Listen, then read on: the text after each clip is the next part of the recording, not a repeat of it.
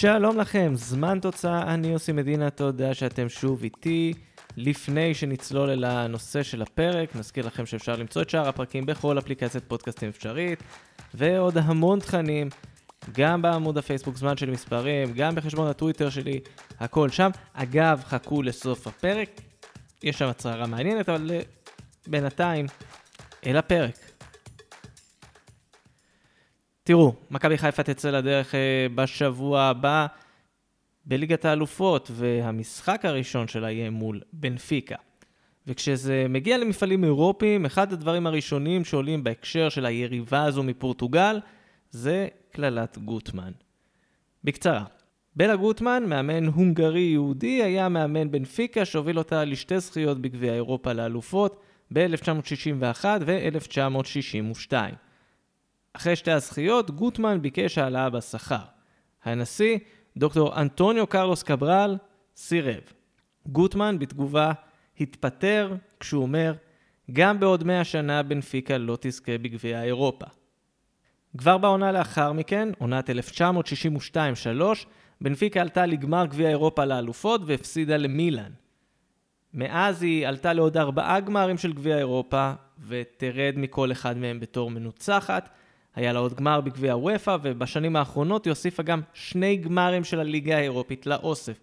מי שעושה את הספירה, בדיוק השנה בנפיקה מציינת 60 שנה לזכייה האחרונה שלה בגביע אירופה לאלופות.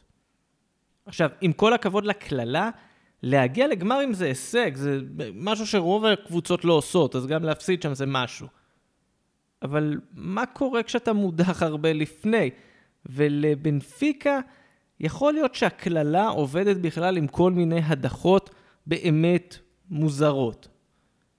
אז לפני המשחק שלה ביום שלישי, הנה תקציר נחמד של כמה מההדחות הבאמת לא שגרתיות שבנפיקה חוותה במהלך 60 השנים האלה. נתחיל משתי הדחות הזויות במיוחד שקרו עונה אחרי עונה בגביע אירופה לאלופות. 1969, בנפיקה פוגשת ברבע הגמר את אייקס. במשחק הראשון היא מנצחת 3-1 באמסטרדם, וכל מה שהיא צריכה זה רק לשמור על היתרון בגומלין בליסבון. אבל זה לא קרה, כי תוך חצי שעה בערך היא כבר הייתה בפיגור 3-0.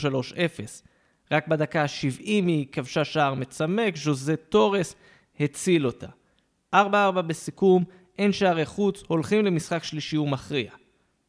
המשחק הזה נערך בפריז, ושם כבר הייתה התמוטטות מסוג אחר. אייקס ובנפיקה סיימו את 90 הדקות ב-0-0, אבל בהערכה זו כבר הייתה הצגה של ההולנדים בלבד. בדקה 93, בחור צעיר בן 21 בשם יוהאן קרויף כבש.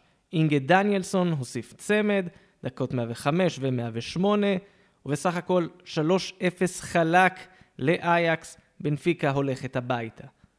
עונה לאחר מכן היא קיבלה כמעט שחזור, אבל בסוג קצת שונה. בשביל הגמר בנפיקה פגשה את סלטיק.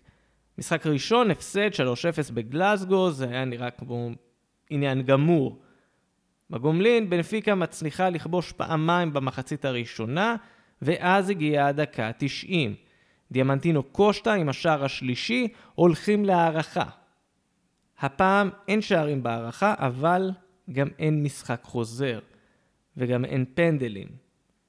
יש הטלת מטבע, זה מה שיקבע מי תעלה לרבע גמר גביע אירופה לאלופות. באותו משחק בנפיקה הפסידה באותה הטלת מטבע, וכך הלכה הביתה במשך שנתיים. שתי הדחות, באמת כל אחת הזויה יותר מהשנייה. אז בואו ננסה משהו אחר. עונת 1979-80, סיבוב ראשון של גביע וופא. בנפיקה פוגשת את אריס סלוניקי. במשחק החוץ בסלוניקי, בנפיקה לא נותנת פייט בכלל. זה הפסד 3-1, אבל היא מגיעה לגומלין עם מקדמה משמעותית. שער חוץ. המשחק השני בליסבון, דקה 21, ריינלדו, אחריו ז'ורג' גומש כובשים ומקרבים אותה לשלב הבא. בזכות אותו שער חוץ, זה 2-0 לבנפיקה, 3-3 בסיכום. אבל אי אפשר לבנות על זה לאורך זמן. בדקה ה-80 גיורגוס מרצידיס מצמק ל-2-1 ומחזיר את היתרון לאריס. עד הסיום, בנפיקה כבר לא תחזור לעניינים, וכך גם המשחק נגמר עם 4-3 ליוונים בסיכום. עוד פספוס לאוסף. את אחת ההשפלות הגדולות שלה בנפיקה חוטפת בעונת 1999-2000. סיבוב שלישי של גביע וופא, יוצאים למשחק חוץ בבליידוס של סלטה ויגו. חיים רביבו לא שיחק באותו משחק, אבל יתר החבורה האגדית מגליסיה פשוט נתנה בראש. ולרי קרפין ומריו טורדו היו היחידים שכבשו צמדים. קלוד מקללה, חואן פרן ואלכסנדר מוסטובוי הצטרפו לחגיגה עם 7-0 ענק לסלטה ויגו. הגומלין הפך למשחק לפרוטוקול בלבד. ההפסד הזה הוא עד היום התבוסה הגדולה ביותר של בנפיקה במפעלים האירופיים. ובכל זאת, אי אפשר לא לסיים דבר כזה עם אווירה מקומית או פרובינציאלית, תקראו לזה איך שאתם רוצים. שלב הבתים של ליגת האלופות, עונת 2010-2011. אחרי ארבעה מחזורים, בנפיקה נמצאת בעמדה טובה, אמנם מהמקום השלישי עם 6 נקודות. מעליה ליון עם 9 נקודות ושלקה עם 7 נקודות.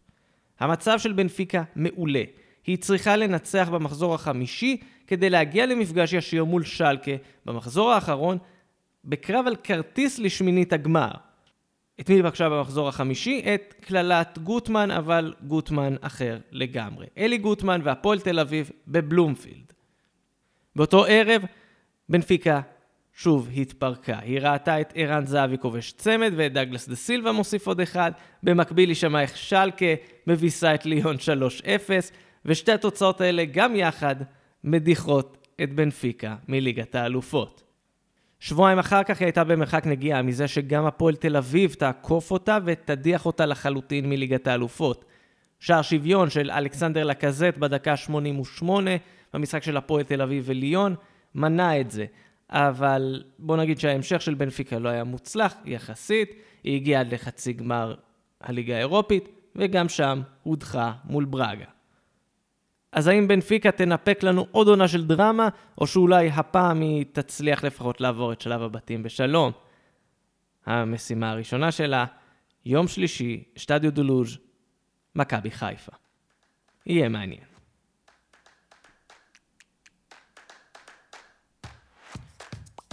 אז זה היה עוד פרק של זמן תוצאה. אני יוסי מדינה, תודה שהייתם איתי. כאמור, אנחנו בכל אפליקציית פודקאסטים אפשרית, חפשו זמן של מספרים בפייסבוק. אל תשכחו את חשבון הטוויטר שלי, הכל שם. אני כבר מחכה לשמוע מכם.